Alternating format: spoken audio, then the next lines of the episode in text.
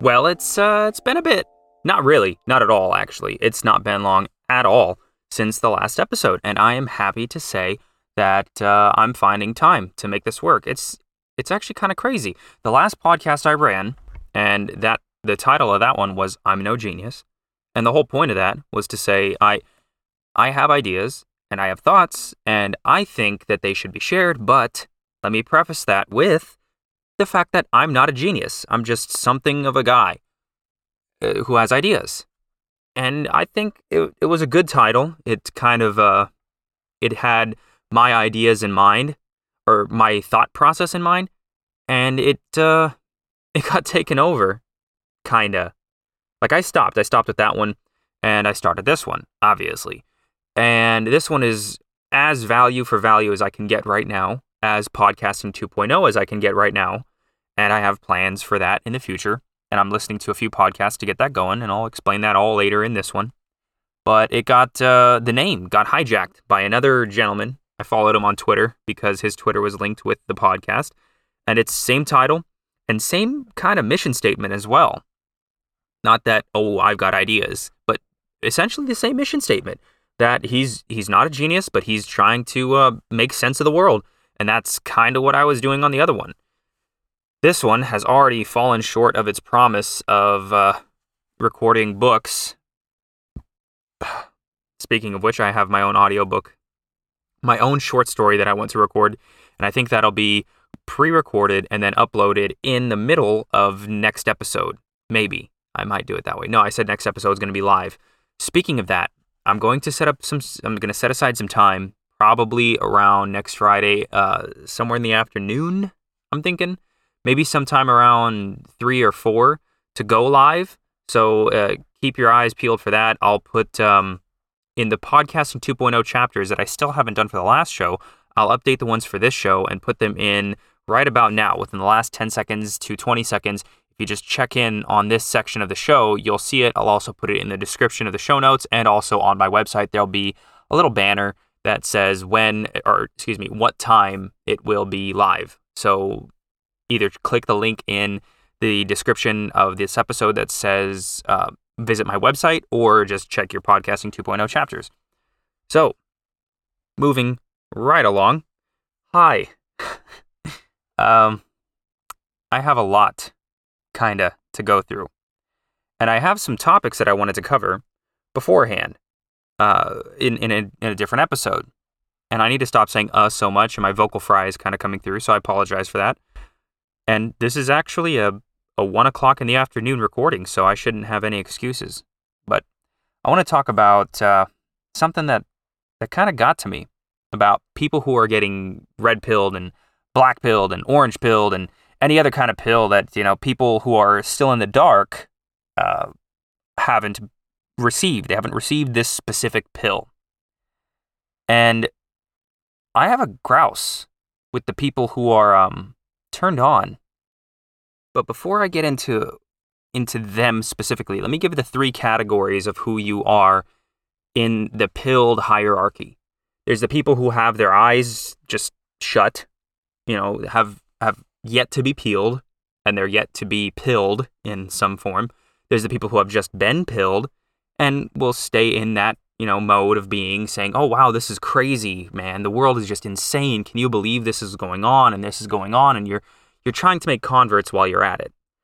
And then there is the people who have just OD'd on the pills, on some kind of pill, whatever it is, orange pill, which brings which leads you into the idea of Bitcoin maximalists being something negative, and that's just the people who have OD'd on it. They're, they're not in the uh, state of evangelism, they're in the state of we're better than you in every single way. And that's that's the negative people. Those are the people that bring a negative idea to Bitcoin maximalists. But that's just an example of the Bitcoin maximalists. Then there's the red side and the blue side and whatever other whatever other side you can think of. Then there's the black pill denialists who are just waking up to the idea that everything sucks because technically it, it does. Technically everything does suck. But that's just um, it's a point of view that if you stay in the everything sucks, you'll be fine. You'll find your way out. But if you if if you go farther into that and you OD on it, that's when you actually OD on real pills, which sucks. But moving along, the idea of these uh, pilled people leads me in to this point. The show that I derive most of my inspiration from on how to run my podcast, how to better my podcast every single day, uh, ISOs, uh, the, a very short intro song, things of, of this nature, things that I'm trying to mirror the most is the No Agenda Show. And I, I do that because I they bring clips to their show, which a lot of other podcasts don't do. I like to bring clips as well. Uh, they have end of show ISOs. I like to have them. Sometimes I don't. Sometimes I do. They're podcasting 2.0. I'm podcasting 2.0, and on and on and on. There's a bunch of different things. But they are a strictly news show, a, a comedy show, but strictly news. That's what they cover uh, news deconstruction, media deconstruction. So they deconstruct what the me- news media puts out there, so that way there's no uh, hidden agenda that you can't see. They will find the agenda and point it out.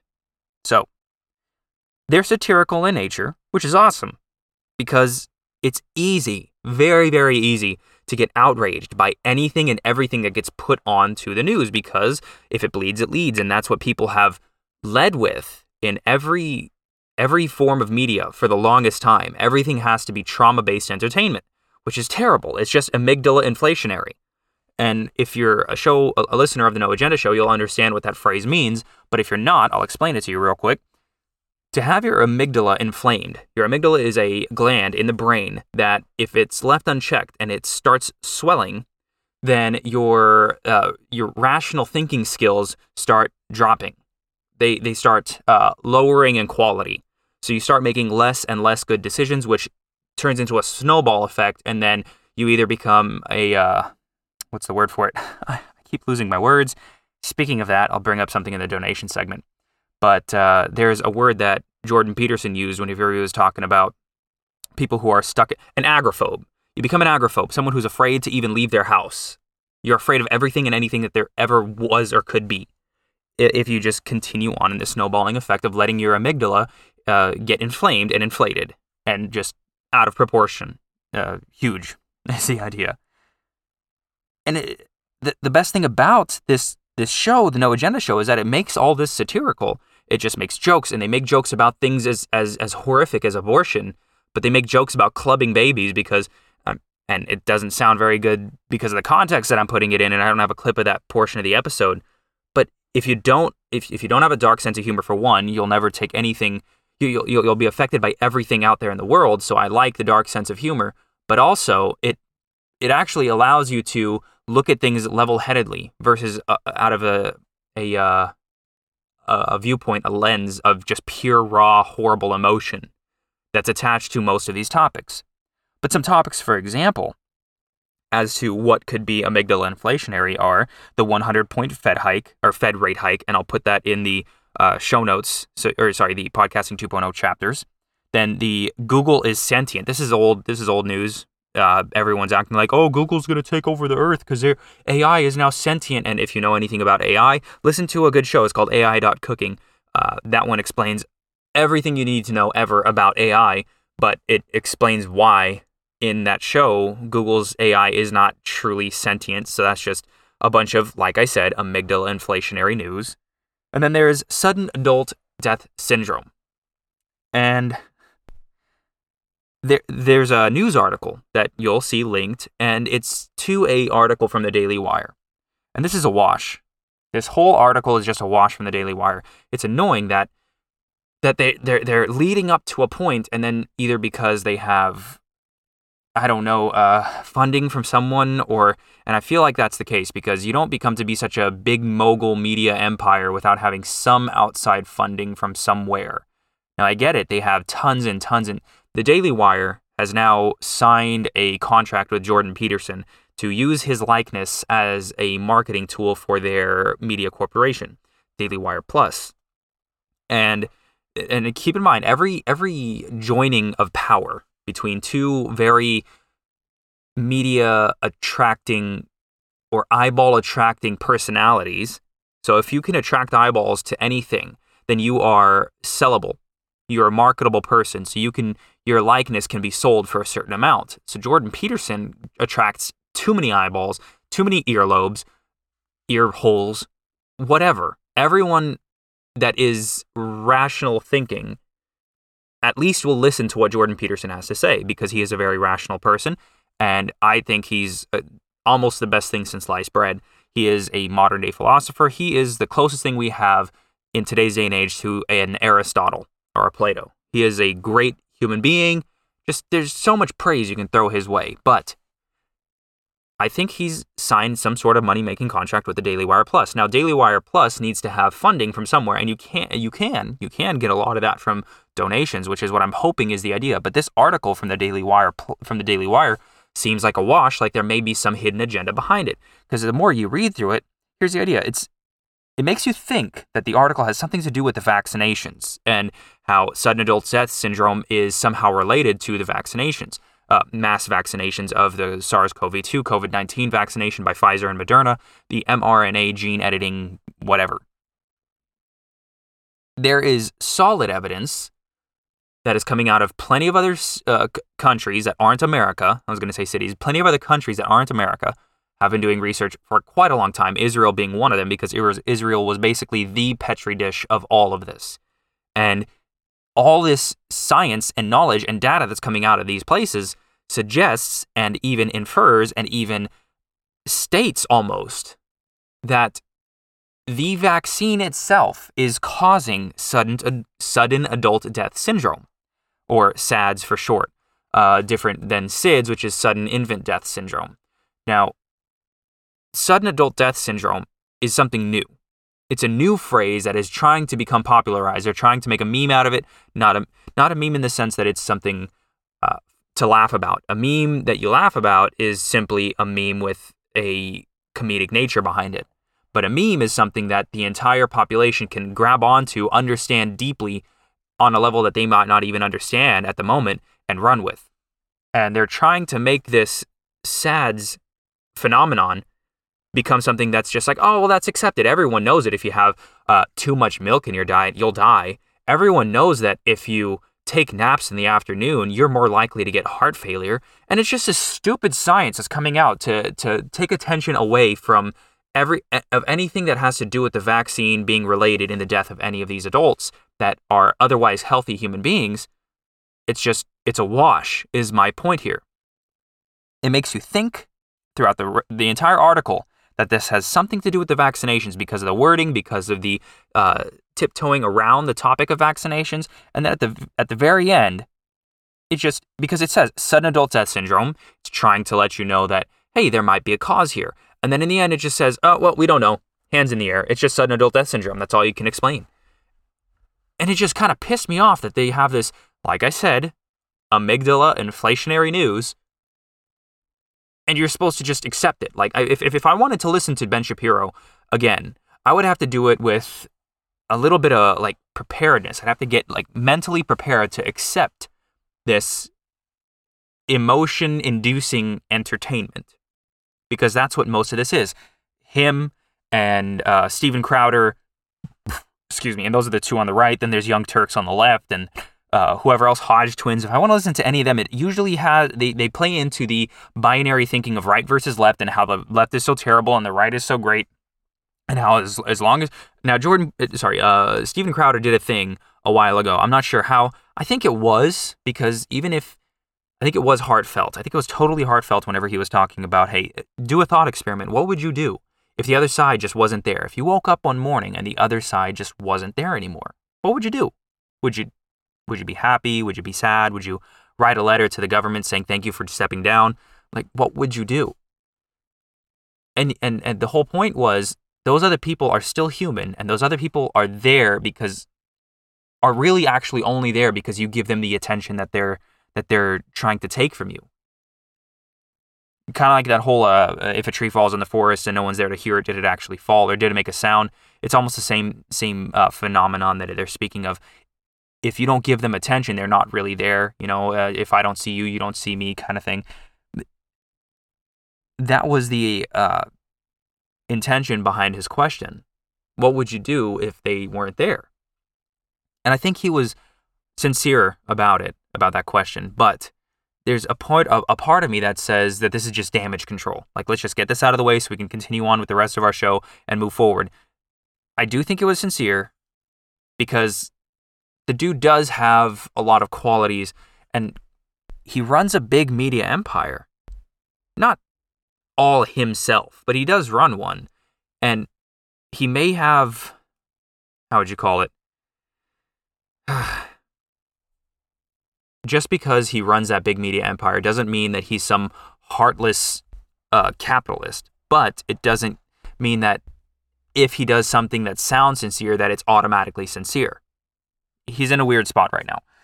Either way, I just wanted to get into that in, into into that portion of it because that was important to me to get out of the way. That I love the No Agenda show because of its amygdala deflationary news. They shrink amygdalas every single day on the show, every day, every Thursday, and every Thursday and Sunday they're shrinking amygdalas, and uh, it's just it's better to look at it through their lens than it is almost anyone else's. There's a few other people out there that run good podcasts that have uh, almost the same tilt to their news, and bowl after bowl, they don't they're not very news oriented as far as what I've listened to. But as far as when the news comes up and they make jokes about it, they're very good at it. And there's a few people on YouTube. I need to listen to their stuff as well and, and get their actual names of their channels and such. But yeah, there, there there's some good people out there. It just you got to find them. You got to look for them. I, I want to start getting into some of these clips that I have uh, set up here because I have a few things that I want to talk about. So I'm going to start with the very first one, and the uh, title of the clip on my on my soundboard is Permanent Crisis. I don't One remember. Ah, books, nope, nope, excuse me. No, wrong. the clip that I want to talk about is called Permanent Crisis. I'm going to get into it right now, and we'll see what happens. Uh, and then I, would like to set it up better, but I don't have very much info on this one in my notes, so I'll just go for it. That's the best way to get political power, is to promise them that you your power is the solution. The incentive of politics is to have permanent crises. Well, there we go. Okay, perfect. So there, there you go. All of that's that's perfect. It kind of it goes into exactly what I wanted to go into. The the incentive of politics is to have permanent crises. And the problem is that all of these binary shows that don't look at it from a truly uh, nonpartisan viewpoint. I mean, there, there, there's gonna be bias. That's not the point. As centrist as you can possibly be, get there, and then report on it. Because all you're doing by reporting on any of this is securing the political power for anyone on any side. If you're on the Ben Shapiro side, you're just securing power for your own politician that just spouts off a few talking points to secure their position and say, we're pro rights, we're pro gun, we're pro God. And it's like, oh, okay, but what does that even mean? Like, which God? And what do you mean by pro gun? Get into the nuances of it, get into the weeds of it, the thick of it, so I can understand where you stand, where your administration stands, and everyone else who's working in it because I don't want to just vote for one person. When I get into conversations with people about anything political, I do my very best. Let, let's let's speak of it this way. And we talk about Joe Biden. I do my very very best. And I fail sometimes because we get into the heat of an argument or a conversation because everything's argumentative nowadays, but we get into a conversation and I'll always preface it with, you know, I, I'm unaffiliated. I'm an anarcho capitalist is the best word I can come up with. I still am working on the definition because I'm learning it as I go, but that's pretty much where I sit. So I'm not Republican, I'm not Democrat. I'm as I, am le- I lean toward anarchism, but anarchists get a bad rap. But either way, I always preface my conversation with these people, anyone who I'm talking to on the topic, as to say the Biden administration, the Trump administration, the Obama administration because as much power as any of these talking heads yield, it's not nearly as much as the entire administration combined. Now, I'm not talking about the press secretary. I'm not talking about Jen Psaki. I'm not talking about uh, Jean Pierre, whatever her name is, uh, Kareem Abdul Jean Pierre. I'm not talking about any of these people. I'm talking about the talking heads that are actually advise, not the talking heads, the advisors that advise the talking head. The people who actually make the policy and tell the president, "Yeah, you can go ahead and sign off on that one because that fulfills plenty of agendas." Or don't don't sign off on that one because that screws over a very important agenda over here even though it might help that one over there. We'll just draft a new bill for that. The people who actually advise the president. I get into these things, into these conversations, and I try to lead by example in my speech by saying the administration, not casting, uh, not casting, uh, not doubt. I don't want to cast uh, judgment upon the man himself, Joe Biden. I don't want to cast praise or give praise to the man himself, Donald J. Trump. I want to acknowledge that there are people in the background that are advising both of these men or have have been advising had been advising Trump and are currently advising the current pre- president Joe Biden into the decisions that are being made and that the president isn't all involved in every single bill that gets signed. Yes, he is technically because of the government and the way it works, but I he does not read every one of them. He can't read a teleprompter. How is he going to read every bill? Anyway, moving right along into another another point of uh, political topic. I want to talk about this right here. This I've actually been thinking about for quite a bit because, like I said, the show is a little bit of a while coming. Uh, these notes that I have for this one has been a little bit longer than a week, but I wanted to talk about this specifically. It's uh, two senators that are uh, going back and forth about weapons and and what they think are proper use of guns and and there was some law that came through I, you'll, you'll listen to the clip but it's about it's about the department of agriculture and the department of uh, health and human services i think needing weapons of war is the the talking point the meme that they're trying to push here. And i have a comment to make on that. This is uh, which one which senator is this? This is senators uh, massie and swalwell. Thomas massie and can't remember the other dude swalwell's last name but you'll we'll, we'll get into it right now I am at a loss to understand why the Department of Education or the Department of Agriculture would need the so called weapons of war to complete their missions. And um, I would, if, if, I may, I would yield to any of the Democrats who want to tell me why the Department of Education needs weapons of war. Uh, Mr. Mr. Swalwell, I'll yield to you. you. I would just ask if they don't need them, why do you need them? I yield Well, back. I would, I would say that they are not weapons of war, but I am taking I, I got this clip from not specifically from the No Agenda show. I got this from uh, listening to the video, and it just kind of Adam got it right. This is one of those I know you are, but what am I kind of things. Like, why would you jump in and just say something like that dumb? It really was dumb to have him say that. That was uh, Swalwell that was answering to Massie, saying, "Oh well, uh, if they can't have it, why should you have that weapon of war?" Now I'm one of these people who think that everyone should be able to have a gun everyone who's not mentally unf- that everyone who is mentally fit, everyone who's not mentally fit should not have one. But by and large, even I think uh, criminals who have offended in the past should be able to get guns as long as they have a there there has to be a litmus test involved. But I'm one who thinks that everyone should be able to have a gun because that's what protects us. I mean, I I can get into this, and I might actually do that a thought experiment in the future.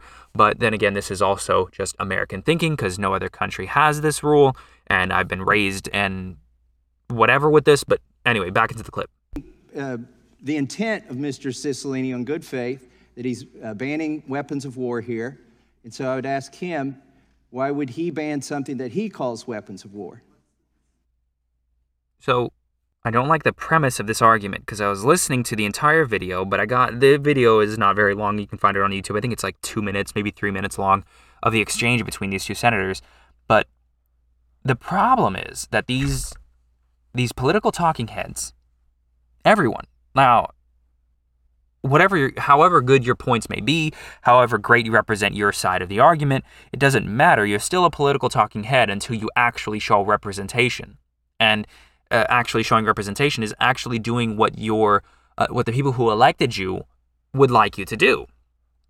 Now, I have to get into Mr. Massie's politics to understand exactly what he promised he would do during his campaign and during uh, any any conversations with the media.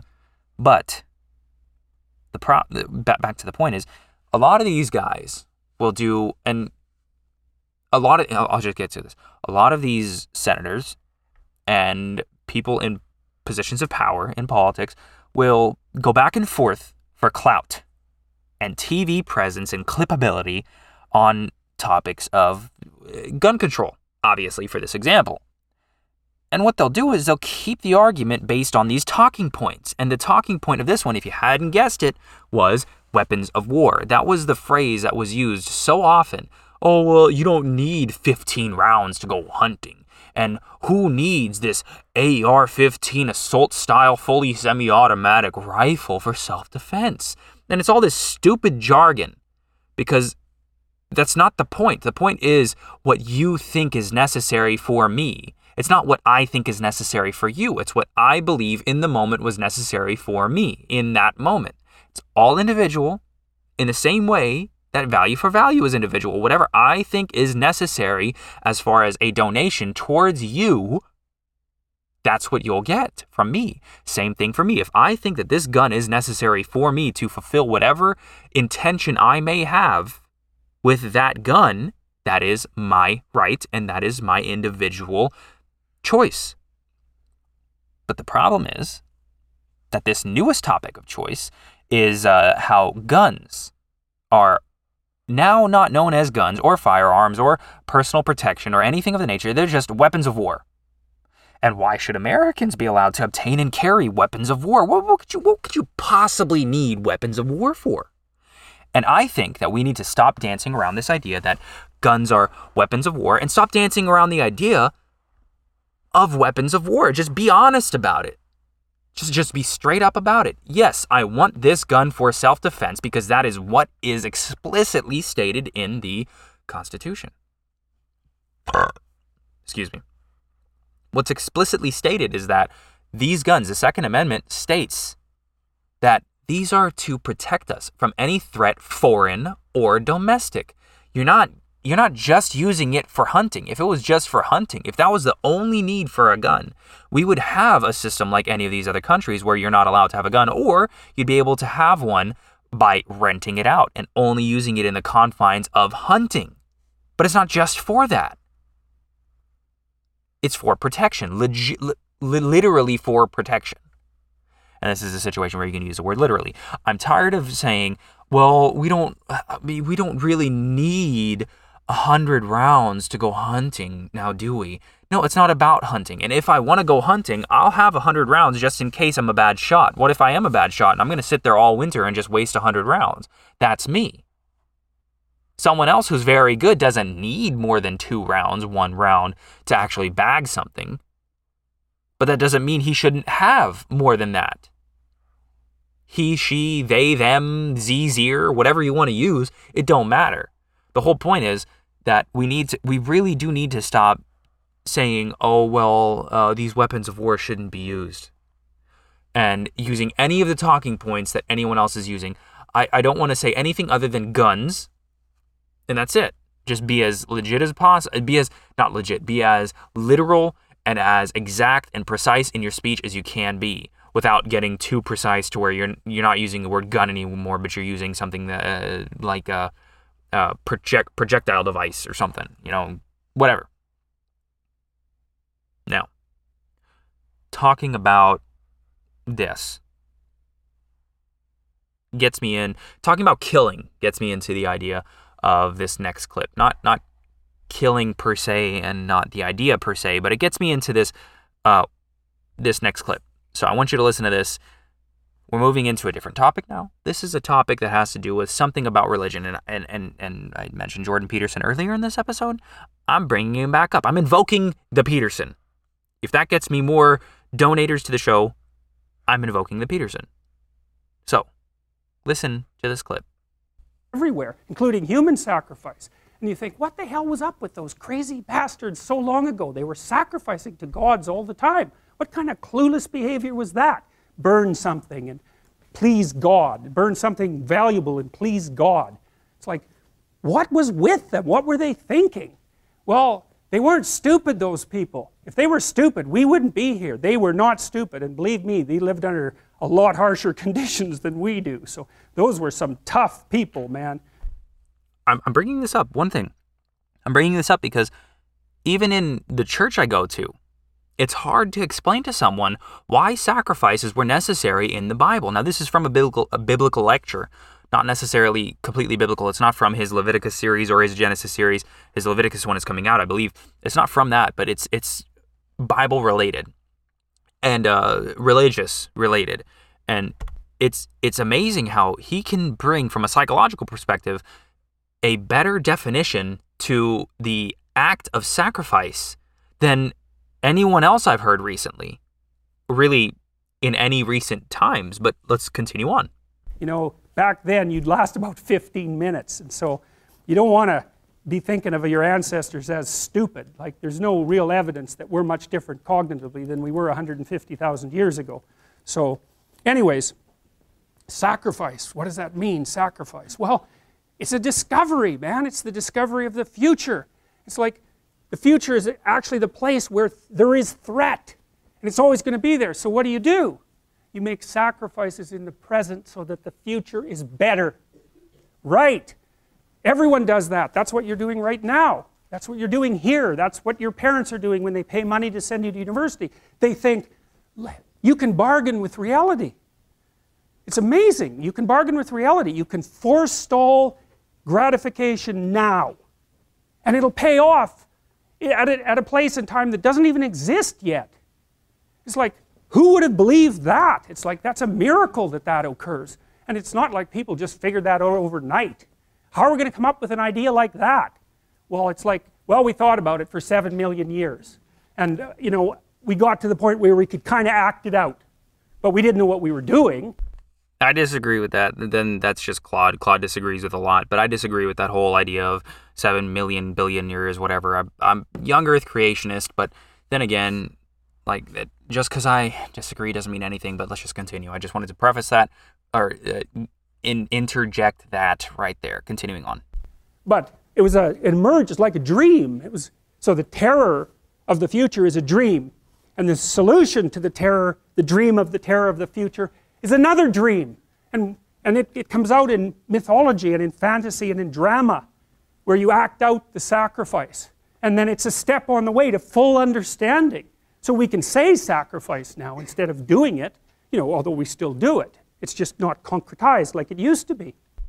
Anyway, there, there's about 40 seconds left in that clip, but if you wanted to look it up, it's on YouTube. Uh, I'm not going to link that one because I don't even have the link saved. I should have saved it, but I don't. I just have the uh, whole clip um, but whatever.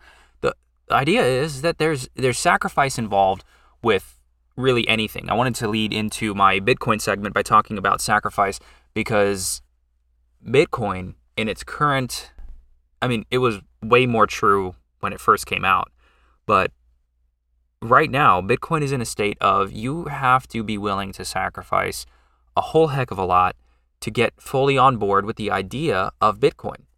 You have to be able to sacrifice uh, comfort in the present. You have to be able to sacrifice your current living standards in the present for the future of Bitcoin. And it's it sounds counterintuitive because Bitcoin is promising a whole bunch of things being fixed, a whole bunch of problems that are uh, present in our day and age from corrupt politicians to corrupt big business to corruption really everywhere being solved by this thing, which is essentially, as simple as it can be, a ledger of truth. And how can something that fixes so much things require you to make all these sacrifices? Well, the idea is that these sacrifices, as far as I'm understanding it, as far as I understand currently, and I'm reading the Bitcoin Standard right now. I'm I'm listening to all the podcasts I possibly can on it, and I have another clip coming up after my value for value segment. But the idea is that you'll sacrifice something right now in the present. And that sacrifice isn't something that's going to put you out of commission necessarily, but it will cause you to reevaluate what you value in life. Do you value do you value certain things more than the future prosperity of you and your family? And if that's the case, if you do value things that are essentially insignificant more than that, then you're not meant for Bitcoin and Bitcoin will not accept you. You have to be willing to learn to take on the same traits as our our grandparents, as our great grandparents, self-sufficiency, self-reliance, the ability to fix something because you need to instead of throwing it away. This throwaway nature that we're in right now is antithetical to Bitcoin as far as I'm understanding it. Now, I want to get into my value for value segment because I want to talk again about uh, more things related to Bitcoin and get into the next clip. But before I do, I'd love to just roll out the money segment and get into value for value.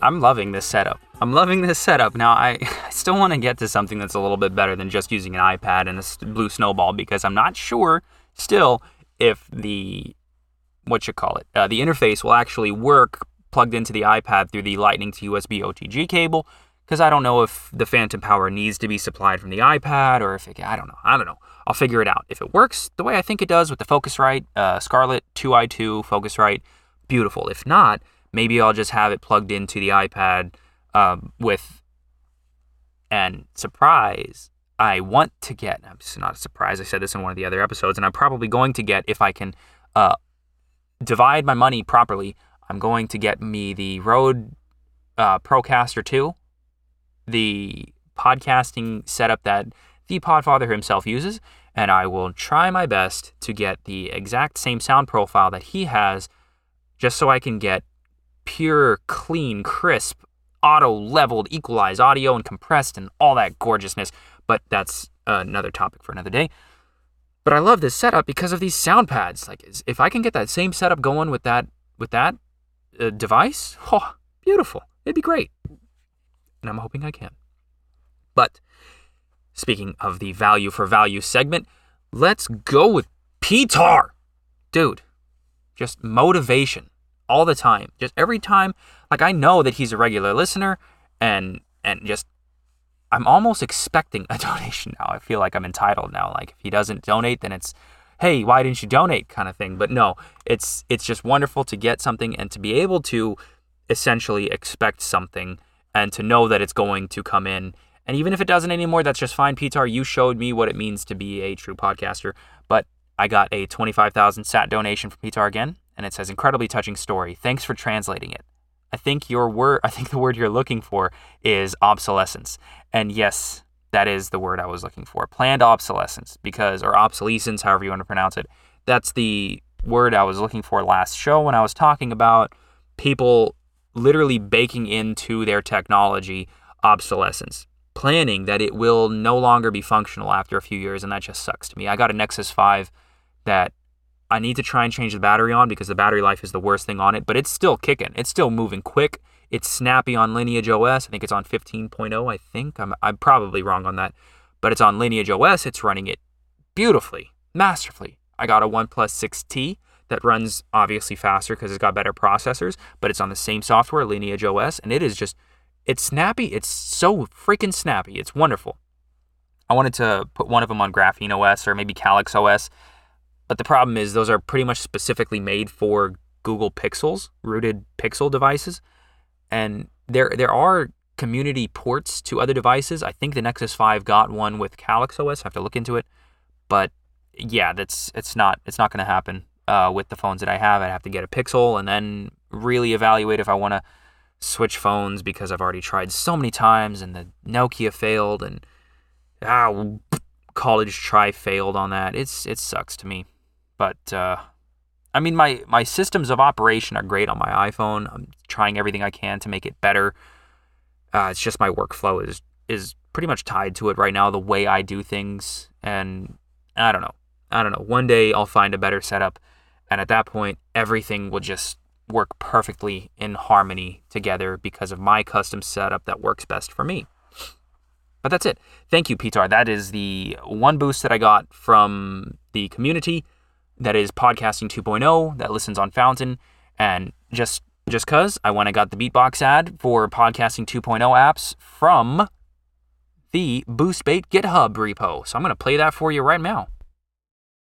Chapters, transcripts, images, links, stream micropayments to the podcast, and send Satoshis in real time over the Lightning Network using a compatible Podcasting 2.0 app. Just go to newpodcastapps.com. That's newpodcastapps.com. And for more info, go to podcastindex.org. Boost! And there we go. That was uh, that was a value for value segment. I think I'm going to wrap that up together for the way it is. I call it the money segment, but that's the value for value segment. I'm going to rename that on my sound pads and wrap it together with the uh, initial sound leading into it and then the beatbox ad playing us out of it. There we go. That's the way I'm going to do it from here on out for now until I find something better.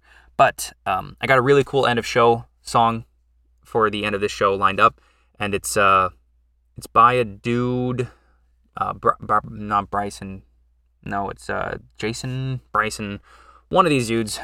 Man, I gotta find it now. I can't just say Bryson or Jason. I have to say who it was. Where is it? Why does it never? Tyson James. There we go. My YouTube music is very strange. I've searched this song like eight times already, favorited it, added it to my uh, library, and it still doesn't show up in the recent searches. I'm not sure why, but it's almost the same thing as the new Maps update they have. It sucks. Not new. It's been there for a long time, but it doesn't do it by order. It does. It, doesn't pre-populate the past searches in order of most recent searches. It does it by what Google Maps thinks you want, which is just stupid that they're in that they're integrating artificial intelligence to that degree, but that's what they're doing. So, moving right along into this next episode, uh, next topic, we're in the Bitcoin topic. And for this, I actually want to play a little bit of something just to see how it plays out. If you guys hate it, let me know in either a Boostagram or get a hold of me through my website. It'll be a little harder to do the website. It'll be a little bit easier if you send a boost. Send a 1 or 10 sat boost, whatever. 1 sat's literally nothing. It's essentially nothing. So if you, if you don't like it, you don't like it. But I'm going to play some ambient coffee shop sounds. Because that could work. Maybe it'll sound alright if you think it sounds alright. Should have had it fade in here, but there you go. For this topic, I want to talk to you as if we're sitting down at the table together and we're trying to figure something out. And what we're figuring out is how money works. Now, when you get into the Bitcoin world, you'll hear about different forms of economics, different styles of economic thinking and there's modern monetary theory and there's all sorts of different things and modern monetary theory is essentially print on demand as much as you want and nothing bad will ever happen. But if the last 2 years and current inflation rates haven't taught us anything or have taught us anything it's that that's a lie. It's complete it, it, it's complete bullcrap and it's just just terrible. Now while reading the bitcoin standard the book I'm actually getting a little distracted by that ambient coffee shop sound. Oh, I might have to turn it off. I'll see how much I can take. While reading the book, I read about the Austrian School of Economics. And I, am thinking to myself, it, it, it's mentioned in the book as if everyone should already know it. And I'm not saying that it's a bad way to mention it because it just gets your curiosity piqued. But it was mentioned in the book as if everyone who's reading already knows what is laid out in the Austrian School of Economics. Now I went to the wiki entry and I started reading about it, and I'm not going to go into the into the definition of it. If you want to look into it, you can yourself. Uh, it's just helping me while I'm reading. But there's a portion of it, uh, of the wiki entry, that made me laugh a little, a little chuckle. And here's the excerpt. It says Gustav von Schmoller is one of these dudes' names from back then, a, a leader of the historical school, a historical school that was, I think, condemning. Yeah, responded with an unfavorable review coining the term Austrian school in an attempt to characterize the school as outcast and provincial. The label endured and was adopted by the adherents themselves.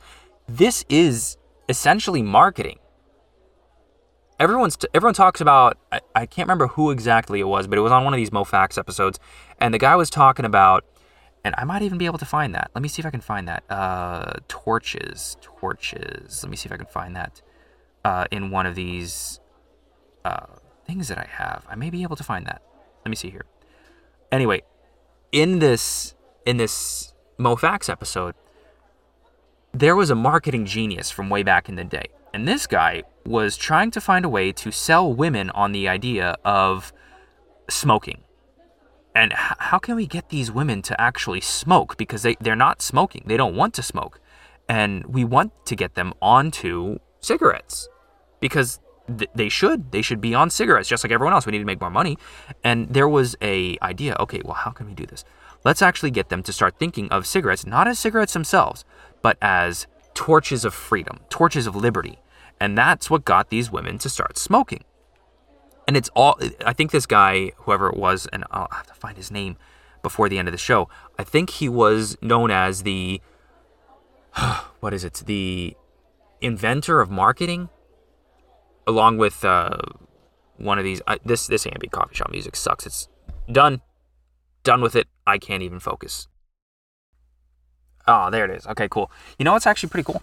I made the tool, and um, I, I I wanted to link it in the last episode, and I think I still will. I'm gonna have to update chapter art for both of these because it's I'm a one man show, and it's uh, it's hard to do this with all the different things I cover.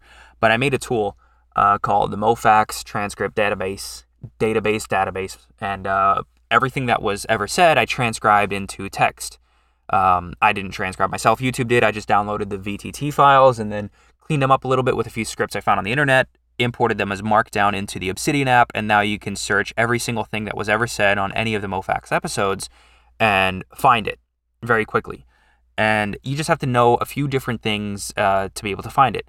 And the word I was looking for was freedom sticks. This guy, I think his name was Edward. He was probably Edward, but his last name is Bernays. Back in the day, whenever he was trying to get the women to start smoking cigarettes, he couldn't do it. Uh, basically, he convinced young women uh, because women weren't smoking, but he wanted them to because it was a taboo topic. And it was in uh, Mofax episode, which one was it? Uh, he did it on a, a late night uh, episode. There you go. There's a late night episode of Mofax where it's in the, uh, think, two hour and seven minutes. Yeah, two hours and seven minutes into it. Uh, Allies and Enemies is the episode name on YouTube if you wanted to look it up there. I think it's on most everything else, every other uh, streaming service. But at the two hour and seven minute mark, he starts talking about this topic. And it's where they called them freedom sticks. And that was the marketing around it. So if you wanted to, if you want to get, the idea is that with this Bernays guy, that people thought that he was this uh, incredible marketing genius. And he probably was. I'm not saying he wasn't because he came up with freedom sticks and it got women to start smoking. But what this brings up is that marketing is a big deal. And just like how in today's day and age, marketing can go wrong for you, like with the Biden administration calling Trump the MAGA king, and then, like, that was the stupidest thing you could have done if you wanted to def- defame or be mean to the opposition, was to call him the MAGA king. Because they just, the Republican Party, the right side of things, the right, the right, left, right side of things, decided to just latch onto that idea and run with it. And they ran with it hard. MAGA King and Ultra MAGA, these words are supposed to be something negative, but the right is taking it and they are running with it. And it's just, it's a great marketing term. It sounds great to be called the MAGA King and it sounds great to be called Ultra MAGA. You sound like a superhero. Like, come on. But this, this Austrian School of Economics was supposed to be thrown down and kicked to the curb by this Gustav von Schmoller, who called it the Austrian school to try and criticize it, and the people just ran with it. I thought it was hilarious that you could find this even back in the day when these different schools of thought of economics were being coined, when these things were being really seriously thought through. Even back then, there was this insane marketing push behind everything to try and get people to believe your side of things. It's just kind of it, it stuck out to me as something very, very cool that that that was the case, and and uh, I have a sound clip for that. This this is filled with bullcrap. There we go. I think that was supposed to be my end of show ISO. Oh no, supposed to be my end of show ISO. Uh, I even had it color coded for that. Whatever. I have my end of show song, and then I'll just do a better ISO next week. But there you go. that's that's the idea. This whole this whole world is just filled with bullcrap. But anyway, last point I want to make before this episode finishes is that I had an idea, and it will be linked with a photo right about now. There you go. Uh, it's I want to design. Well, I designed a rainwater collection and storage. Rain sorry, rainwater collection storage, and delivery system. Now, in some states, it's illegal to collect rainwater for some unknown reason. Uh, maybe it's for your own health, but if I'm collecting the rainwater, I'm responsible enough to know how to manage it to where I don't uh, drink it uh, and not know what's in it, all sorts of different things. But either way, this would include a bedrock or a uh, mineral filtration device, I'll call it, to make it sound more scientific. But basically, if you use enough uh, rocks, enough different types of rocks, enough of sediment, of uh, different types of, I think it's sand, uh, I'm not sure, silica gel, I'm not sure exactly. I'll have to look into it. But basically, you can make a filtration system out of rocks. If you want to get to the basic idea of it, you can do that. And then you could also test out other types of filters uh, that are relatively inexpensive. That could be a final filtration method for any kind of pathogens that might not be able to be uh, grabbed by this um, different filter. Maybe install a water pump that kind of pushes it through the system. But the idea is that if you keep it elevated, if you keep it on the roof, well, on stilts, it would be basically a uh, water tank that is filled by runoff rainwater off the roof of your house that would just fill up over time. It would have a heating element that would be solar powered. Uh, basically, you would use solar panels to charge a capacitor, not a capacitor, a battery bank, some sort of large battery bank that is delivering power to a, a coil inverter. What is it? A uh, I just looked this up. It's that tool that you that you can use to basically forge things. It's got a bunch of coils that are run through what's essentially a circuit board that just takes raw power from any delivery device and a transformer and it would turn whatever whatever goes through those coils would just receive a whole bunch of current and just heat up that metal and if you do enough coils there's your that's how you do it but you'd have a thermostat you'd have it running through pipes and you would make it to where this this thermostat would automatically heat up the water into a separate water tank is where it would push it and it would keep it at a consistent temperature all the time and then you'd be able to heat your water through this delivery mechanism to use for whatever purpose.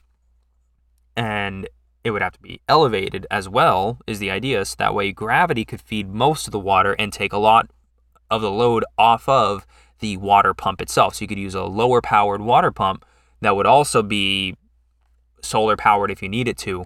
So that way, you can put less of a strain on the system overall to where it would work with solar power.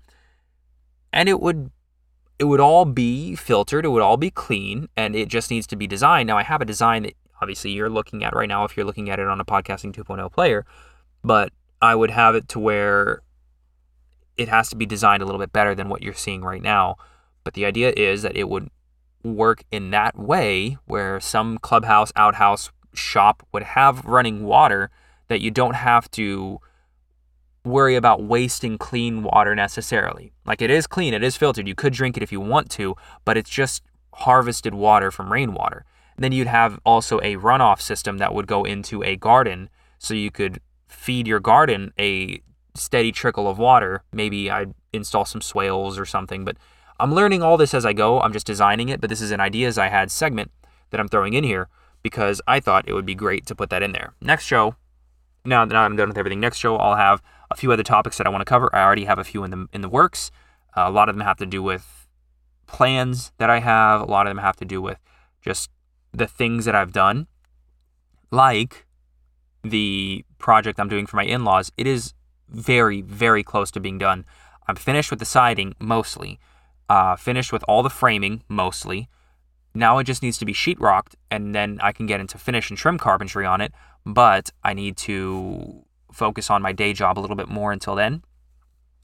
I've done some side work as well, where it's uh, removing and replacing siding, and I'll just I'll put a slideshow of pictures at the beginning or in the segment that'll happen on the next episode, so that way y'all can listen to it and follow along and see all the progress that I've made on that. But one last thing I want to talk about because it has actually been itching me in the back of my mind that I haven't figured this out properly, and that is that Pitar asked me why I'm so interested into getting into the IT world. And when I say that I want to get into the IT world, I'm still a little bit flustered as to which part of the IT world I want to get into. Now, I know I want to do software development because I have ideas that need to be developed and I want them to work. Whether they work for only me or for plenty of other people as well doesn't matter. Plenty of other people, it doesn't matter to me. But I know that I need to be in the software development side of things to make my ideas come to life. Does that mean that I have to have a full time job in the IT industry? No, obviously not. You can learn on the side.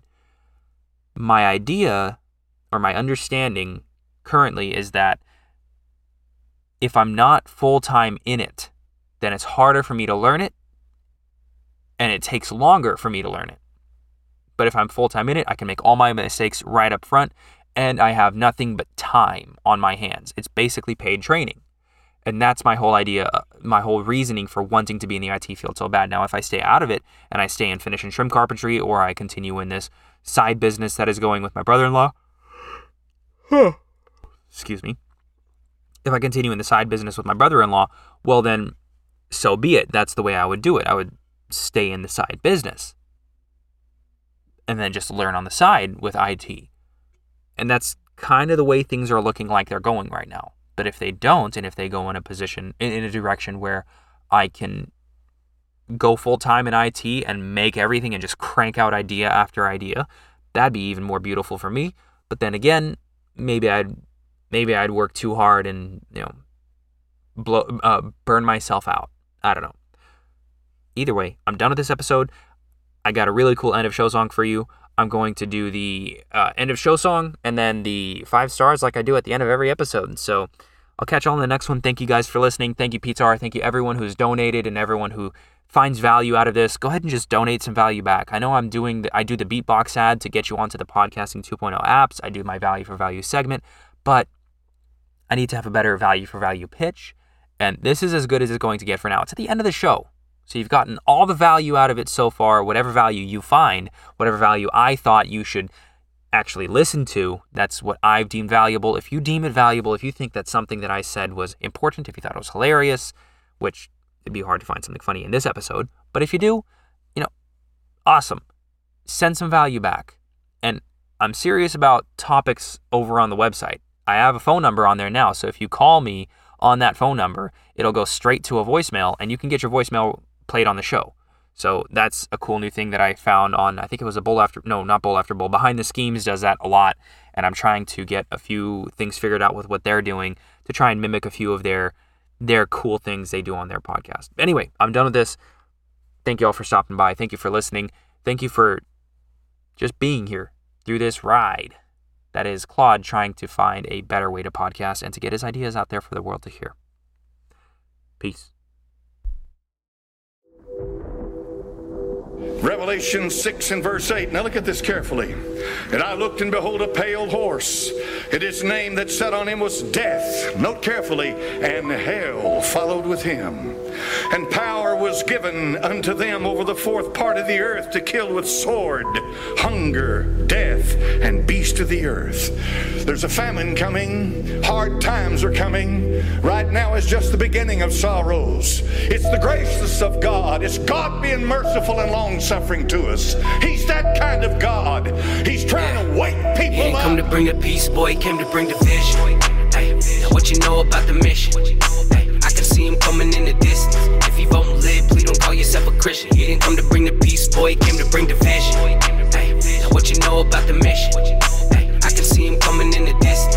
If you won't live, please don't call yourself a Christian. He didn't come to bring the peace, boy, he came to bring division. We in the last days, better get your act straight while you have grace. I can see you tripping and gripping the fast ways. And I can see you trying, you dying to have faith. Just bow down, cause I can see the sword coming out the son's mouth. And it ain't cutting carrots, it be cutting down the proud. Receive love now, but judgment gonna hunt you down. The king is coming, trust me, you ain't running from the crown. the line's in the sand, America divided, and I'm fine with the plan. I'm trying to get right, cause one swipe of his hand, he wiping mankind and all life off the land. Even so, come, Jesus came to put a wedge in between us, separate the betas, but he wooing all the leaders. I know you hating cause I'm booming out your speakers. Hey, I won't cave, I'm speaking true to all believers, man. Look up in the sky, see the fire in his eyes, homie, you don't want smoke. King of kings on the side, but you already denied, bro, and there ain't no hope. Men's hearts gonna fail, the flesh will never prevail. You thinking it's still a joke? It ain't no joke, man. Yeah. He didn't come to bring the peace, boy, he came to bring division. Hey, now what you know about the mission? Hey, I can see him coming in the distance. If you won't live, please don't call yourself a Christian. He didn't come to bring the peace, boy, he came to bring division. Hey, now what you know about the mission? Hey, I can see him coming in the distance. If you won't live, please don't call yourself a Christian. He didn't come to bring the peace, boy, division. He separate the light and the dark. He put his sword in between it like dividing the heart. Your flesh crying out like the bite of a shark. The spear knocking, won't you meet me by the side of the park? Get born again, pro life and pro death. I speak right, I'm in a fight, it's like work, no sweat. Now don't worry, look at the birds, they don't stress. People dropping from corona, who knows I go next? Man, we all dying. He separate the strong and the weak. He came to bring a message. Are you falling asleep? I'm asking. If you a rat, he'll cast you into the deep. Well, the worm dies not, there's plenty passing to eat. Yeah. Make you wanna fast for a week. Or make you wanna laugh, you can't fathom the heat. The king is coming back and he jacking the sheep. His mighty hand will expand and it's smashing the weak. Look up in the sky, see the fire in his eyes, homie, you don't want smoke. King of kings on his thigh, but you already denied, bro, and there ain't no hope. Men's hearts gonna fail, the flesh will never prevail. You're thinking it's still a joke? It ain't no joke, man. He didn't come to bring the peace, boy, he came to bring division. What you know about the mission? Hey, I can see him coming in the distance. If you won't live, please don't call yourself a Christian. He didn't come to bring the peace, boy, he came to bring division. Hey, now what you know about the mission?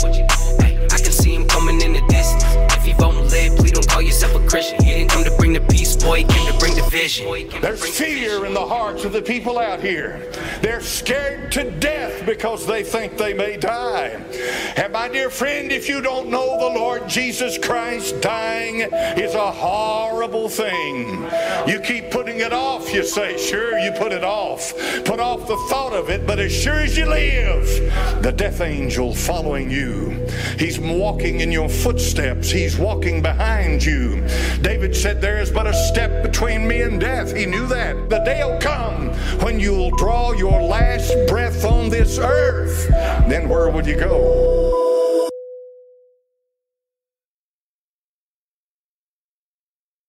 Share my podcast, give me five stars.